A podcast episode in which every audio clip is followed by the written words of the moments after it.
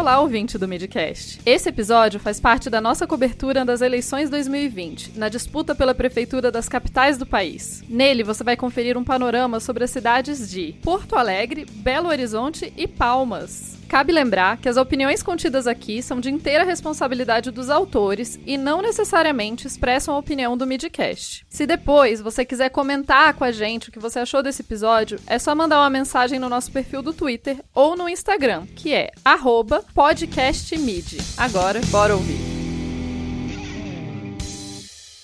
Fala galera, tudo bem? Eu sou Ad Ferrer, jornalista especialista em relações internacionais e recém-contratada do Midcast Política, mas agora eu venho como correspondente para te contar um pouquinho da bagunça eleitoral municipal de 2020 na capital gaúcha, Porto Alegre. Esse ano, o número místico 13 é o número de candidatos para a prefeitura da cidade, um recorde desde a redemocratização. Na lista, nomes conhecidos nacionalmente como Manuela Dávila, do PCdoB, que foi candidata à vice-presidência na chapa com Fernando Haddad, e o ex-judoca João Derli, que vem pelo Republicanos mas todos, sem exceção, já conhecidos na vida política porto-alegrense. Como é muita gente, nesse boletim eu vou analisar os candidatos que estão à frente nas pesquisas, mas também vou te dar uma pincelada dessa galera que ficou de fora, porque é 2020 e tudo é surpresa. Vamos começar falando um pouco sobre a cidade de Porto Alegre, a maior região metropolitana do sul do país e a quarta mais populosa. São quase 4 milhões de porto-alegrenses é a terra política de Dilma Rousseff, que apesar de mineira, começou aqui com o PDT. Foi aqui que começaram as jornadas de junho de 2013. Para quem não lembra,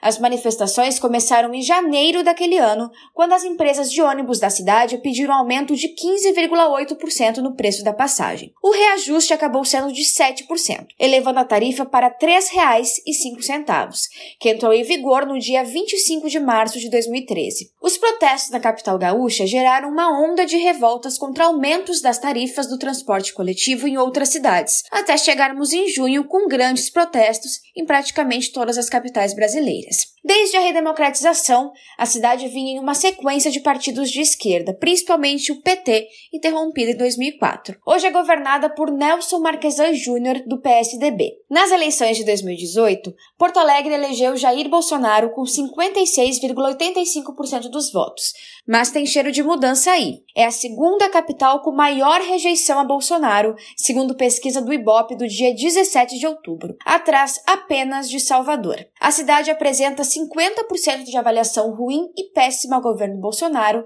e 20% de ótimo e bom. Pois bem, voltando à administração municipal, Nelson Marquesan Júnior teve seis pedidos de impeachment protocolados desde o início da gestão. Em agosto desse ano, houve aprovação de um desses processos. A justificativa da investigação é a utilização de mais de 2 milhões de reais do Fundo Municipal de Saúde para publicidade no meio de uma pandemia. O placar de 31 votos a favor pela abertura do processo e 4 contra surpreendeu até o governo. Quem depôs a seu favor?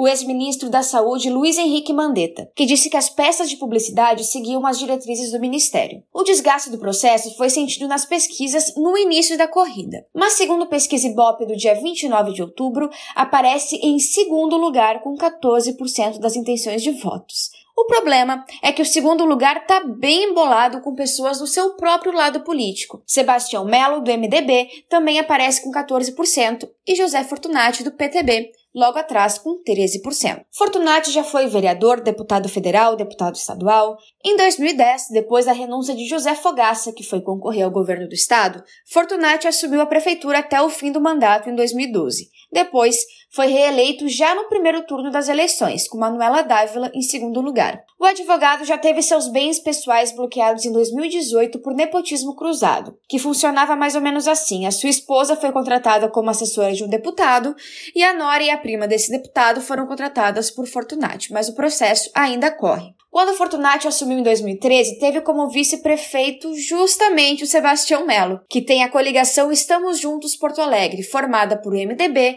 DEM, Cidadania, Solidariedade, PRTB, DC e PTC. Em 2016, Melo já tinha se candidatado a prefeito com apoio de Fortunati e chegou ao segundo turno, mas perdeu para Marquesan. Sua vice, Juliana Brizola, do PDT, que também vem para as eleições desse ano. Juliana é neta do ex-governador dos estados do Rio Grande do Sul e do Rio de Janeiro, e o fundador do PDT, Leonel Brizola. Juliana é advogada e é deputada estadual desde 2011. É a única chapa 100% feminina, com a professora Maria Luísa Luz do PSB como candidata a vice. Segundo a pesquisa do Ibope, divulgada no dia 29, ela tem 4% das intenções de voto. A crise no governo de Marquesan também incentivou a candidatura de seu vice-prefeito, Gustavo Paim, do PP. Ele aparece com apenas 2% das intenções de voto. Em primeiro lugar nas pesquisas, uma coligação de esquerda que tem incomodado até o Planalto, 2 mil quilômetros de distância. É a Manuela Dávila, do PCdoB, com o vice Miguel Rosseto, do PT, que aparecem com 27%.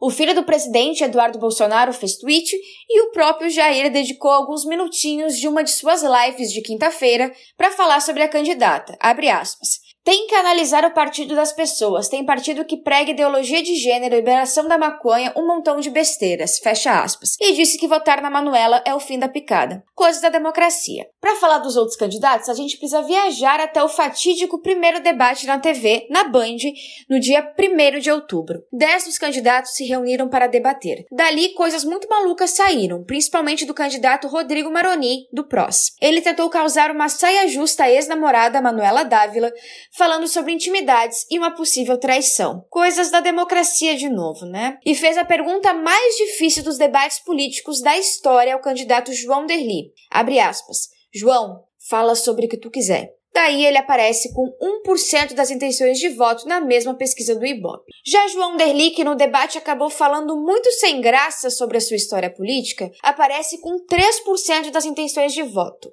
Derli é bicampeão mundial de judô e é secretário de esporte e lazer do Rio Grande do Sul. Ele entrou na vida política pelo PCdoB, junto com Manuela Dávila. E agora vem pelo mesmo partido dos irmãos Carlos e Flávio Bolsonaro, o Republicanos, para disputar a eleição em Porto Alegre. João Derli está empatado com Fernanda Melchiona, que hoje é deputada federal pelo PSOL, com 3% das intenções de voto. O bolsonarista Walter Naugenstein, do PSD, presidente da Câmara Municipal, vem logo atrás com 2% das intenções, empatado com Gustavo Paim. Walter é tão bolsonarista que viralizou em abril deste ano com um vídeo em que ele e a família aparecem fazendo piada com as mortes pelo coronavírus. Três candidatos não puderam ir ao debate. Júlio Flores, do PSTU, que disputou o cargo de governador do estado em 2018, aparece com 1%. Luiz Delvair, do PCO, que concorreu em 2016 para vereador e não foi eleito, e Montserrat Martins, do PV, candidato a governador do estado em 2010,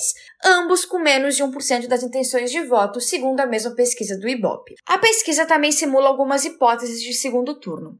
Manuela Dávila ganharia de 41% a 40%, contra José Fortunati, 43 a 40% contra Sebastião Melo e 45 a 37% contra o atual prefeito Nelson Marquesa Júnior. Porto Alegre bateu um recorde histórico de candidatos a prefeito e ainda não se pode bater o martelo em quem deve ir para o segundo turno com a favorita Manuela Dávila. Pela primeira vez, o PT não lançou candidato, o que pode explicar a força de Manuela, apesar de outras candidaturas à esquerda. A voz mais forte do bolsonarismo na cidade é de Marquesan, que aparece em segundo lugar, com desgaste até mesmo dentro de sua própria coligação. Há também uma disputa de votos com os bolsonaristas Paim e Nalgestein. Assim, o caminho mais à esquerda e longe do bolsonarismo parece estar sendo trilhado aqui em Porto Alegre. E talvez tenhamos a primeira prefeita mulher, mas de novo, 2020 tudo pode acontecer. A pesquisa utilizada nesse boletim tem três pontos percentuais de margem de erro para mais ou para menos e nível de confiança de 95%. Foram entrevistadas 805 pessoas presencialmente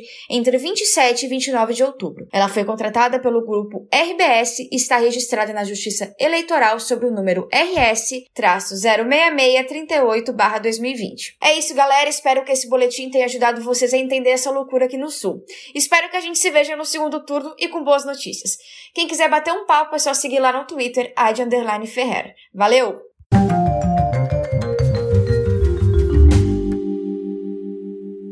Olá, meu nome é Thiago Coati e eu sou um cientista político e divulgador científico no Larvas Incendiadas, um podcast sobre estudos de gênero e sexualidade. Eu sou mineiro de Belo Horizonte, como meu sotaque já deve ter entregado, e é sobre essa cidade que eu vim aqui falar com vocês. Belo Horizonte, para mim, é uma das cidades que mais abraça as contradições. Se é verdade que a cidade e o estado sempre foram bastante conservadores, tanto no aspecto moral quanto político, a cidade também foi e é palco de experiências culturais e políticas progressistas interessantíssimas. Desde o movimento Quem Ama Não Mata, o orçamento participativo, os carnavais de luta, até a experiência recente da gabinetona. PT e PSDB sempre foram duas forças políticas no estado e na cidade, se alternando no poder municipal e estadual. E entre 1993 a 2008, o PT participou, direta ou indiretamente, de todas as gestões municipais. A gestão Patrus Ananias, por exemplo, é até hoje muito bem lembrada e elogiada. Dentre outras coisas, ele foi responsável pela implementação do orçamento participativo na cidade. E o PT de Belo Horizonte sempre, de alguma maneira, busca se valer dessa herança política do Patrus, como veremos mais à frente. O partido saiu da prefeitura apenas em 2008, quando rompeu com Márcio Lacerda. A primeira gestão do prefeito, que carinhosamente ficou conhecido como La Merda, teve participação do PT como vice mas optaram por lançar a candidatura própria em 2012. Lacerda é um empresário mineiro do ramo da telefonia e que já tinha ocupado uma secretaria no governo Lula e outra no governo estadual de Aécio. Apesar dessa experiência anterior na gestão pública, sempre enfatizou o fato de ser um empresário e que isso fazia dele o candidato perfeito. Afinal, a máquina pública deveria ser gerida segundo os princípios da administração privada. Lacerda fez uma gestão desastrosa da cidade por dois mandatos. O prefeito também foi responsável pela inesquecível frase: respeito sua opinião, mas ela é descartável. Era o fim da participação do PT na prefeitura. Mas em 2015, Pimentel ainda seria eleito para governador, substituindo Antônio Anastasia do PSDB. Pimentel deixou o cargo de prefeito de Belo Horizonte com aprovação de 90% da população, o que gerou boas expectativas para sua atuação no governo estadual. No entanto, sua gestão decepcionou, seja por uma suspeita continuidade de algumas políticas e forma de gestão do governo Tucano, seja por não ter conseguido lidar com as crises financeiras e políticas que marcaram o período histórico. Pimentel não se reelegeu para o segundo mandato, passando o cargo para Romeu Zema, do Novo, que surfou surfou na onda bolsonarista. De maneira surpreendente, não prevista pelas pesquisas eleitorais, ganhou de lavada, conquistando quase 72% dos votos no segundo turno. Na mesma eleição, Bolsonaro também foi o candidato mais votado pelos belo-horizontinos para a presidência, conquistando 65% dos votos válidos na cidade no segundo turno. O atual prefeito da cidade é Alexandre Calil, do PHS um empresário do ramo das construções, mas que se tornou famoso mesmo como dirigente esportivo do Clube Atlético Mineiro. E nunca entendi direito metade dos cargos que o Calil ocupou no clube. Mas ele transita pela alta hierarquia do clube desde pelo menos 1984. Seguindo os caminhos de seu pai, chegou a ser presidente do clube. Calil foi eleito numa disputa bastante acirrada contra João Leite, do PSDB. Assim como Márcio Lacerda, acionou o discurso de ser empresário, além de dizer ter experiência de gestão no clube, enquanto acusava João Leite de falta de experiência e de corrupção. Com estilo direto, sincero e até um pouco grosseiro, sua campanha foi marcada por frases como chega de político e sou contra tudo que está aí. Não prometeu grandes obras e por diversas vezes repetiu: nós temos que fazer funcionar melhor o que já temos e botar para frente o que não foi feito. No segundo turno, representou o voto útil da esquerda, que preferiu apostar num candidato recém-filiado ao partido de aluguel PHS do que confiar no Tucano. A gestão Calil surpreendeu positivamente direita e esquerda. De maneira bastante hábil, o prefeito preencheu seu secretariado com representantes de praticamente todo o espectro político. Além disso, teve uma atuação bastante ágil e fundamentada na ciência em relação à pandemia do coronavírus sendo uma das primeiras capitais a fechar e estabelecer regras organizando a quarentena. Foi também um dos prefeitos que mais resistiu a reabrir, mas como quase todos, foi progressivamente cedendo. A boa avaliação tem se refletido nas intenções de voto nesta eleição. Calil é o favorito e há grandes chances de que seja reeleito ainda no primeiro turno, agora pelo PSD e não mais o PHS. Todas as pesquisas eleitorais mostram Calil com mais de 50% das intenções de voto desde o início da campanha, e o candidato ainda vem crescendo nas últimas semanas. A última pesquisa do Datafolha divulgada no dia 5 de novembro, aponta Calil com 65% das intenções de voto. Não só Calil tem a maior intenção de votos, como a menor taxa de rejeição, apenas 12% na última pesquisa. Aqui acho importante fazer um parêntese metodológico. As pesquisas que vou mencionar aqui para você são todas do Datafolha. Escolhi esse instituto porque ele é razoavelmente confiável e já realizou três rodadas de pesquisa, publicadas respectivamente em 8 do 10, 22 do 10 e 5 do 11. Assim, mesmo que os números talvez não sejam precisos, é possível observar as tendências. Voltando a falar da eleição, além do atual prefeito, temos outros 14 candidatos que, em sua maioria, não pontuam nas pesquisas ou possuem cerca de 1% de intenção de voto. As exceções e que conseguiram superar essa marca são, por ordem alfabética, Áurea Carolina, do PSOL, Bruno Engler, do PRTB, João Vitor Xavier, do Cidadania e Nilmário Miranda, do PT. Todos os quatro possuem menos de 10% de intenção de voto cada e apresentam uma relativa estabilidade nas intenções de voto. Até tivemos um primeiro debate na televisão, que foi um tanto quanto caótico pelo exagerado número de pessoas, mas marcado por uma relativa cordialidade entre os candidatos. Calil não esteve presente e foi muito criticado por isso. Passarei agora para uma breve análise desses quatro candidatos, ainda seguindo a ordem alfabética. Áurea é atualmente deputada federal pelo PSOL. É uma mulher negra, cientista social de formação e com longa trajetória de atuação política na cidade. Iniciou seu ativismo no movimento hip hop e no movimento de juventude. Foi muito próxima do PT durante grande parte da sua vida, chegando inclusive a ser subsecretária de Política para as Mulheres do governo Pimentel. No entanto, logo no início do mandato pediu exoneração do cargo e rompeu com o PT por discordâncias com a maneira como Pimentel conduzia o governo. Em 2016, Áurea se elegeu como a pessoa mais bem votada da história de Belo Horizonte. Cida Falabella, sua companheira de partido, também foi eleita. As duas derrubaram as separações entre seus gabinetes e criaram o que ficou conhecido como Gabinetona, uma experiência inovadora de mandato coletivo aberto e popular. Em 2018, Áurea se elegeu para deputada federal. Por ser uma figura muito querida na cidade, com trânsito por toda a esquerda e até uma certa admiração da direita, Áurea tentou articular uma chapa única da esquerda belo-horizontina para a prefeitura. As negociações com o PT avançaram bastante, com apoio principalmente dos setores mais jovens do partido. No entanto, não foi o suficiente e o partido optou por lançar candidatura própria. Assim, o PSOL fechou a chapa com Léo Pericles, do recém-criado Unidade Popular. No início da campanha, apresentava 3% de intenções de voto na pesquisa estimulada e atualmente possui 5%. Devido à boa avaliação que Calil possui, inclusive dentro da esquerda, e também por ter tido boa relação com o prefeito durante seu mandato de vereadora, a campanha fica em um discurso de que o governo Calil foi bom, mas que é possível fazer melhor. Pelas conversas que tenho tido com amigos do PSOL, e aqui é preciso fazer um disclaimer: eu também sou filiado ao partido. Parece haver um consenso que o PSOL deve manter as duas cadeiras que possui na Câmara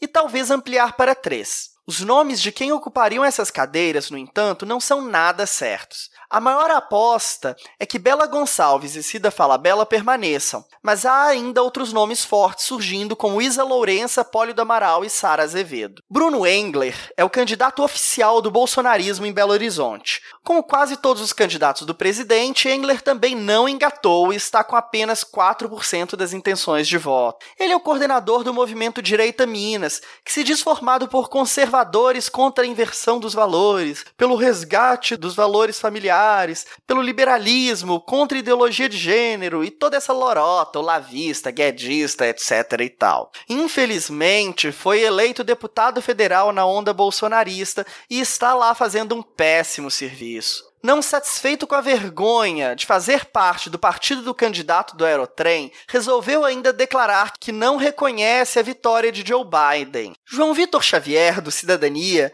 é provavelmente quem ficará na segunda posição dessa eleição, mantendo 7% das intenções de voto nas duas últimas pesquisas. Seu vice é do DEM e a chapa possui coligação com PTB, Podemos, PSC, PL, PSB e PSL. O candidato já é bem conhecido na cidade por seu trabalho trabalho na Rádio Itatiaia, atuando principalmente no programa esportivo Bastidores. É também deputado estadual desde 2010. Já foi filiado ao PRB, passou seis anos no PSDB e migrou para o Cidadania para se candidatar. Sua campanha é marcada por elogios ao governador Zema e seu estilo de governar. Diz que quer boas relações com o governador e também o presidente Bolsonaro. Além disso, tem construído uma narrativa de oposição forte ao prefeito Calil, afirmando que esse teria sido autoritário na maneira como conduziu o enfrentamento à pandemia. Assim, apesar de se encontrar numa direita mais moderada que Bruno Engler, ainda adere a uma série de pautas do discurso liberal, cristão, conservador e também tem conquistado o apoio de bolsonaristas. Talvez por isso, sua candidatura também tenha uma taxa alta de rejeição. Segundo a última pesquisa do Datafolha, 25% das pessoas entrevistadas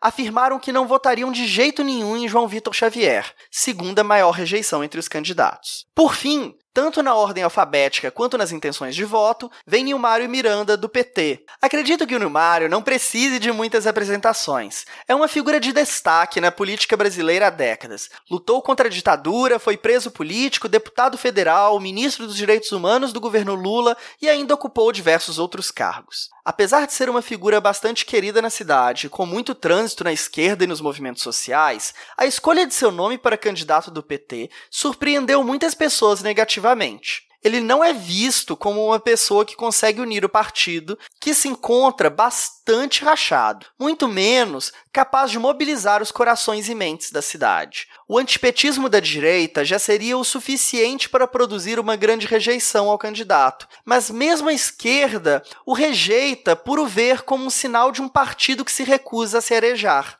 Para tentar contrabalançar essa tendência, o partido optou por Luana de Souza como vice. Luana é uma jovem negra e feminista, com ligações com o movimento estudantil e a Secretaria de Juventudes do PT mas infelizmente é uma pessoa pouco conhecida e a estratégia não colou. Dessa maneira, Nilmário possui apenas 2% de intenção de voto na estimulada, estáveis desde a primeira pesquisa. É também o mais rejeitado dos candidatos, 30% de rejeição, segundo os dados mais atuais. Em seu discurso de campanha, Nilmário tenta mobilizar as heranças positivas das gestões passadas do PT, como o orçamento participativo, mas talvez essa lembrança já não mobilize mais a cidade. Além disso, não oferece algo muito novo. Pelas conversas de bastidores que tive com alguns amigos do PT, me parece claro um sentimento de medo que a bancada do partido encolhe ainda mais nessa eleição, passando de duas para apenas uma cadeira. A maior aposta é que Pedro Patru se reeleja, mas nem isso está garantido. Outros nomes fortes do partido são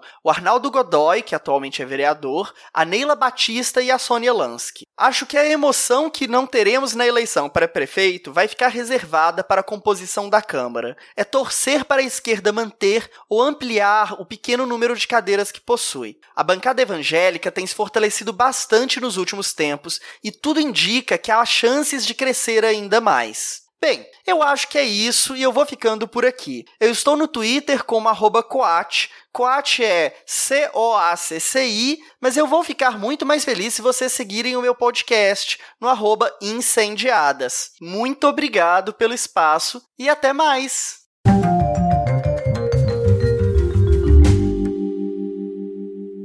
Olá, cidadão e cidadã, tudo bem? Eu sou Letícia Alencar e estou aqui como correspondente para trazer uma visão sobre a eleição municipal para o cargo de prefeito ou prefeita da capital mais nova do Brasil, Palmas Tocantins. Nesse ano de 2020, são 12 candidatos. Palmas, por ser a capital do estado, onde se está os três poderes públicos, tem sua economia fortemente amparada no serviço público, com 176.899 eleitores aptos a votar, segundo dados do Tribunal Regional Eleitoral. Ainda não será em 2020 que Palmas terá um segundo turno na disputa para a prefeitura, uma vez que essa regra é limitada aos municípios com mais de 200 mil eleitores. Os últimos mandatos foram ocupados por Raul Filho, do Partido dos Trabalhadores, em dois mandatos consecutivos e em seguida por Carlos Amasta, do Partido Socialista Brasileiro. Carlos Amasta é empresário colombiano e foi o primeiro estrangeiro a ser prefeito de uma capital no Brasil. O eleitorado da cidade de Palmas mostra uma tendência conservadora e elegeu como presidente Jair Bolsonaro, com 64,80% de votos. A atual prefeita também é candidata, é Cíntia Ribeiro, do Partido Social da Democracia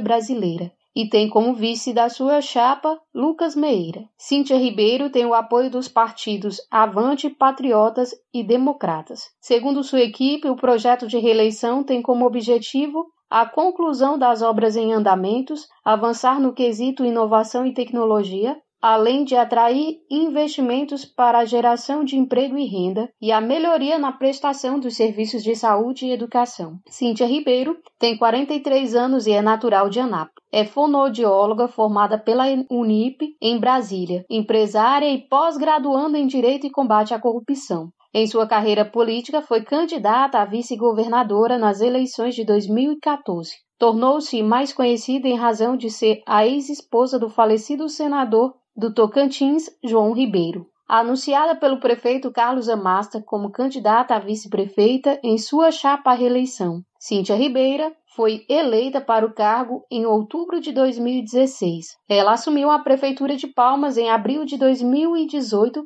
após a renúncia do titular do cargo, Carlos Amasta, ganhando a prefeitura de presente. O plano de governo da atual prefeita de Palmas é baseado em três eixos: humanização, cidadania dinamismo econômico e a fluidez urbana e, por fim, governança institucional e execuibilidade. A atual prefeita afirma que é preciso recuperar os setores afetados pela pandemia e construir uma cidade mais acessível a todos, com serviços públicos de qualidade, e que é preciso sintonizar as políticas públicas aos anseios sociais e administrar a cidade como uma dona de casa administra sua casa, gastando aquilo que se arrecada, preocupada com todos e com o um olhar no futuro. A prefeita está sendo muito criticada em razão das medidas de fechamento prematura das atividades econômicas, sem ter feito investimentos na área da saúde nesse período de pandemia havendo conversas de que havia influência de João Dória na tomada de decisão da prefeita. Embora haja uma grande parcela descontente com a gestão da prefeita, principalmente os empresários, ela é a candidata mais forte na disputa à Prefeitura de Palmas. Conta com o apoio dos servidores públicos municipais, a qual regularizou as situações das progressões em atraso. O próximo candidato é Alain Barbiero, do Podemos. Alain Barbiero é engenheiro agrônomo, professor empresário, ex-deputado estadual e ex-reitor da Universidade Federal do Tocantins. Em 2003, ele tomou posse como primeiro reitor da UFT. Em 2012, foi candidato a vice-prefeito nas eleições, mas não venceu. Em 2013, Barbiero foi convidado para assumir a Secretaria Estadual do Meio Ambiente e Desenvolvimento Sustentável. E em 2014, lançou sua candidatura a deputado estadual pelo PSB e alcançou a primeira suplência. Em 2015, assumiu a Secretaria Municipal de Planejamento e Gestão de Palmas e em 2017 assumiu o cargo de deputado estadual. Esta é a primeira vez que ele disputa as eleições para o cargo de prefeito de Palmas. O plano de governo da chapa foi apresentado por meio de uma carta de compromisso. O objetivo central é recuperar a vida social e econômica de Palmas. A chapa defende como valores a participação, transparência, ética e equidade. O projeto apresentado tem cinco pilares: Palmas empreendedora e inclusiva, capital humana e solidária, cidade inteligente e eficiente, palma sustentável e, por fim, projetos estruturantes. O candidato propõe um modelo para administrar a cidade que será pautado em uma gestão que atue para o surgimento de oportunidades. O próximo candidato é Barisson, dos republicanos. O candidato a vice-prefeito da chapa de Barisson é o Tenente Gilberto, do PRTB, que é membro das Forças Armadas. Barisson diz que vai fomentar e investir na geração de emprego e renda, fortalecendo a atividade agrícola. Outra bandeira de campanha será a atenção à família com foco na saúde da mulher, além da implantação de um polo tecnológico com a atração de startups e empreendedores nas áreas de tecnologia. Gil Barisson tem 59 anos e é natural de São Paulo. É casado e tem quatro filhos. Cirurgião de dentista por formação, é também empresário pioneiro na capital. Atua no ramo imobiliário, é idealizador e proprietário de condomínios na capital e de empresas no ramo de alimentação. Esta é a primeira vez que ele disputa um cargo político. O plano de governo do candidato é baseado em cinco pilares: Palmas, cidade de oportunidades, qualidade de vida, ciência e tecnologia, gestão pública honesta e eficiente e cidade do futuro. O candidato pretende investir em parcerias público-privadas e diz que o poder público deve ser o indutor de novos negócios e novas empresas, criando processos ágeis e desburocratizando os processos, entre eles obtenção de alvarás e licença. O próximo candidato é o Dr. Joaquim Rocha, do Partido da Mulher Brasileira. Tem como vice da chapa Domingos Tocantins. Joaquim Rocha é ex-vereador de Palmas. Ele é médico, mas está impedido de exercer a profissão por seis meses, após sofrer uma interdição cautelar por minimizar os riscos da pandemia de coronavírus e publicar vídeos dizendo que uma planta do cerrado pode prevenir a doença.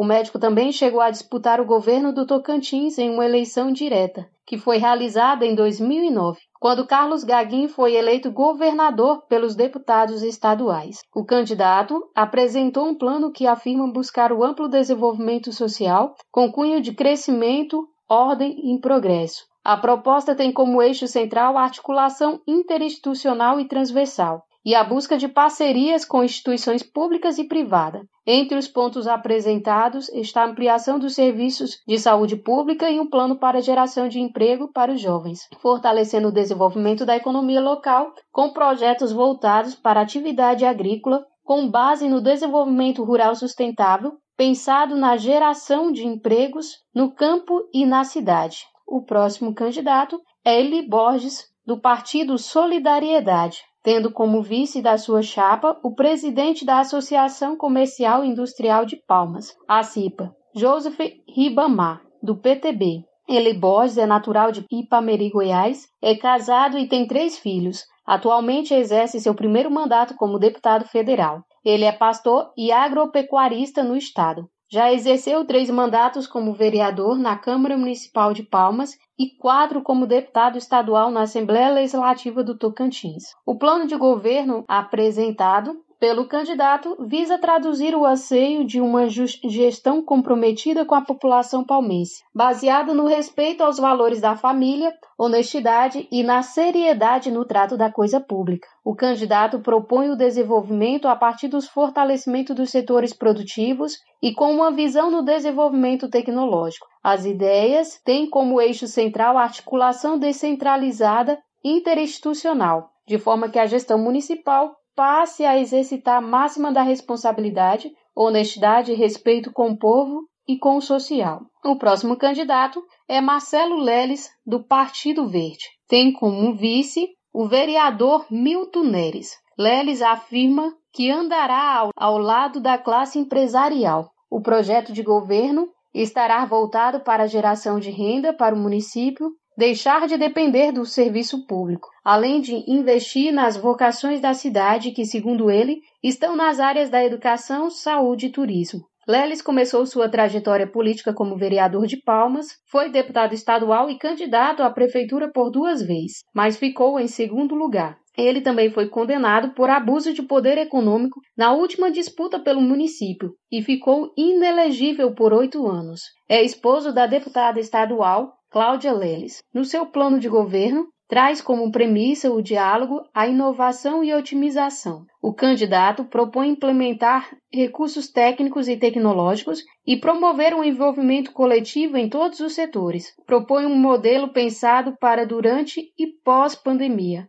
afirmando que é preciso manter o que funciona bem, aprimorar o que pode ser melhorado e não gastar recursos públicos com o que não funciona. A administração deverá ser baseada em um modelo de governança onde o diálogo seja ferramenta de otimização de tempo e recursos. O próximo candidato é Max Dornelles, do Partido Trabalhista Cristão. Tem como vice da chapa Jace Vieira. Esta é a primeira disputa política de Marx Dornelles, que atualmente também é o presidente do PTC. O partido terá uma chapa pura com 13 candidatos concorrendo aos cargos de vereador. É natural da Paraíba. O empresário Marcos Dornelles tem 35 anos. Ele é casado com a engenheira ambiental Melina Leal e pai de três filhos. No seu plano de governo, propõe oferecer serviços de melhor qualidade, com planejamento, gestão profissional eficiente e a colaboração de todos. O seu plano estabelece sete prioridades: estabelecer políticas para as demandas sociais, de meio ambiente e garantir a empregabilidade e o desenvolvimento das empresas, implantar política de desenvolvimento humano e social para gerar emprego e renda de modo sustentável,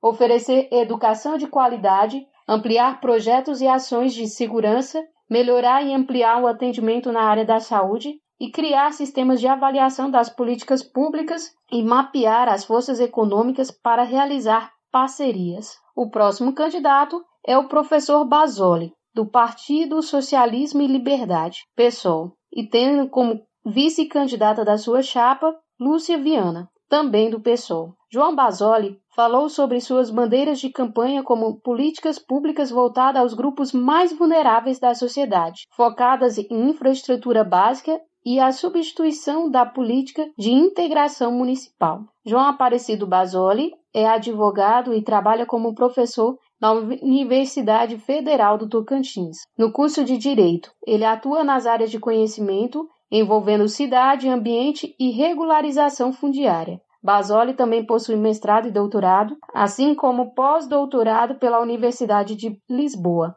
Esta é a primeira vez que o político se candidata a cargo de prefeito. A proposta do plano de governo são orientadas pela Agenda de 2030, tratando da transversalidade dos Objetivos de Desenvolvimento Sustentável, especialmente no que se refere às cidades e comunidades sustentáveis. Assim, o candidato coloca a sustentabilidade como eixo transversal, dando atenção especial às temáticas socioambientais. Para o candidato, a gestão precisa olhar o público externo e aplicar a primazia no atendimento, aprimorando o campo tecnológico e desburocratizando. Também fala em valorizar os servidores, humanizar os atendimentos e promover uma cidadania viva com a participação do cidadão nas tomadas de decisão. O próximo candidato é o professor Júnior Gel, do PROS, Partido Republicano da Ordem Social, tendo como vice na chapa Rose Domaso, do PSC. Gel falou sobre suas bandeiras de campanha,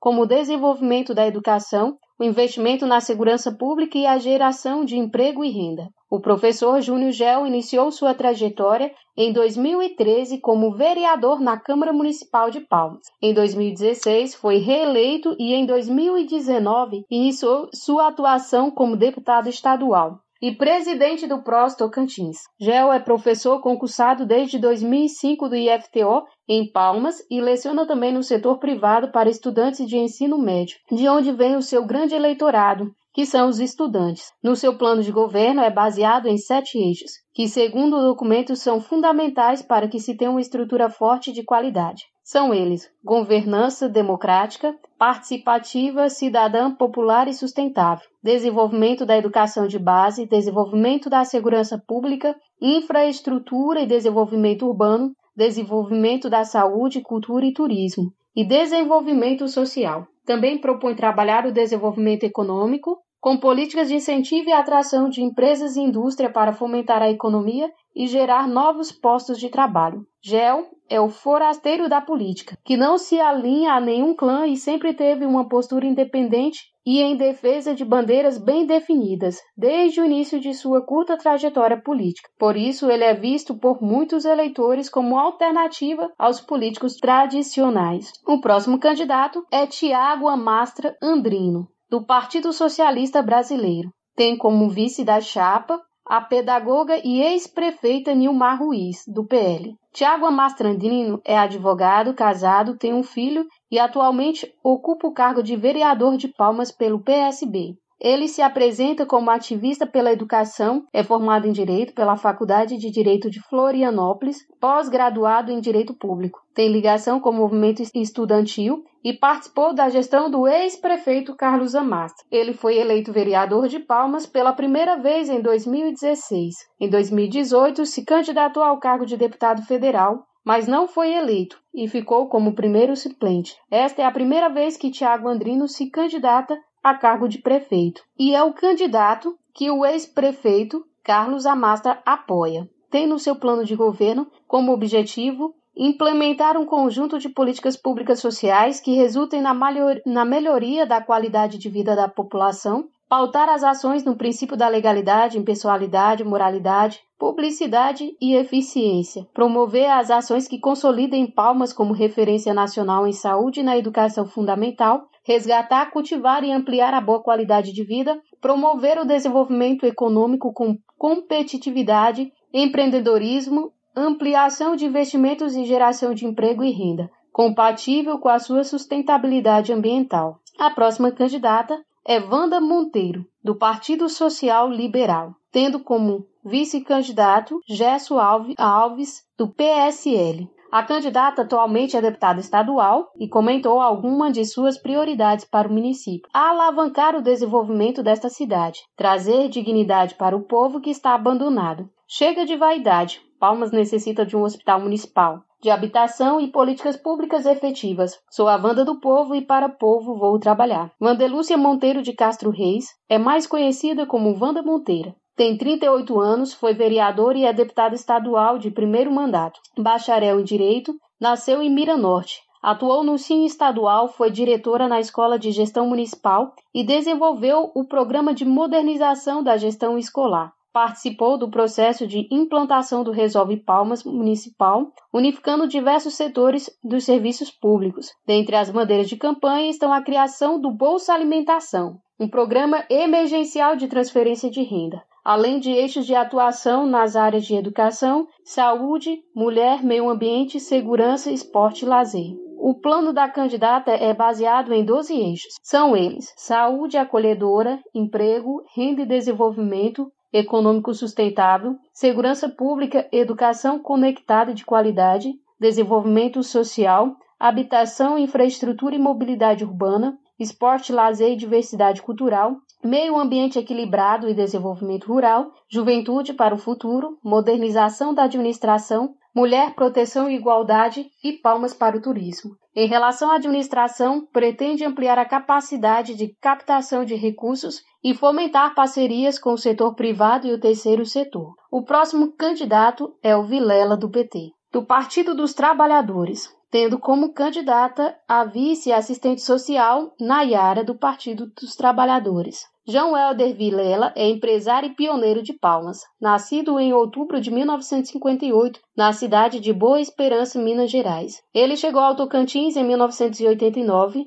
em Palmas, Vilela construiu família, casou e teve filhos. O político se tornou empreendedor no ramo imobiliário e do comércio varejista de petróleo. Vilela do PT já foi candidato a deputado federal em 2018 e em 2019 foi eleito presidente metropolitano do Partido dos Trabalhadores no Tocantins. Esta é a primeira vez que o político disputa o cargo de prefeito da capital. O partido estabeleceu como um plano de governo com base em cinco eixos articulados: desenvolvimento local sustentável, participação popular e cidadã e controle social, Políticas sociais e a realização de direitos, gestão ética, democrática e eficiente, desenvolvimento urbano e rural e direito à cidade. O texto prioriza estratégias que tragam mais qualidade de vida às pessoas e afirma que os investimentos públicos devem ser direcionados para alcançar melhores níveis de desenvolvimento humano. Entre as diretrizes também está o respeito à diversidade, redução da desigualdade, sustentabilidade e a preservação no meio ambiente. Então, esses são os 12 candidatos a prefeito e na pesquisa do IBOP divulgado pela TV Ayanguera, aponta na intenção de votos como a mais bem votada Cíntia Ribeiro, seguida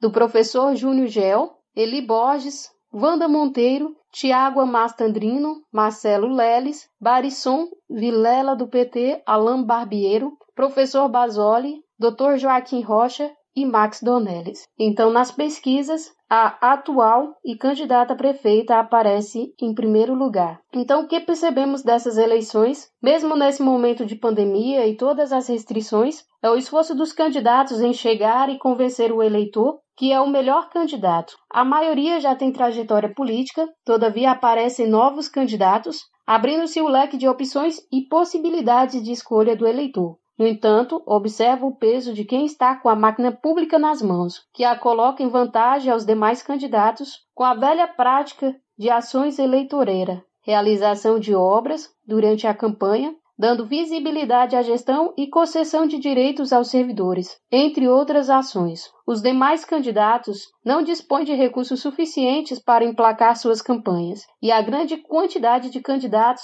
dividiu os eleitores, dando fôlego para a atual prefeita conquistar a eleição. Essa é uma breve visão sobre as, as eleições para a Prefeitura de Palmas. Agradeço a oportunidade e se desejar entrar em contato comigo, meu Instagram é ICTOAMIL, Letícia Lima ao contrário. Um forte abraço a todos e boas eleições!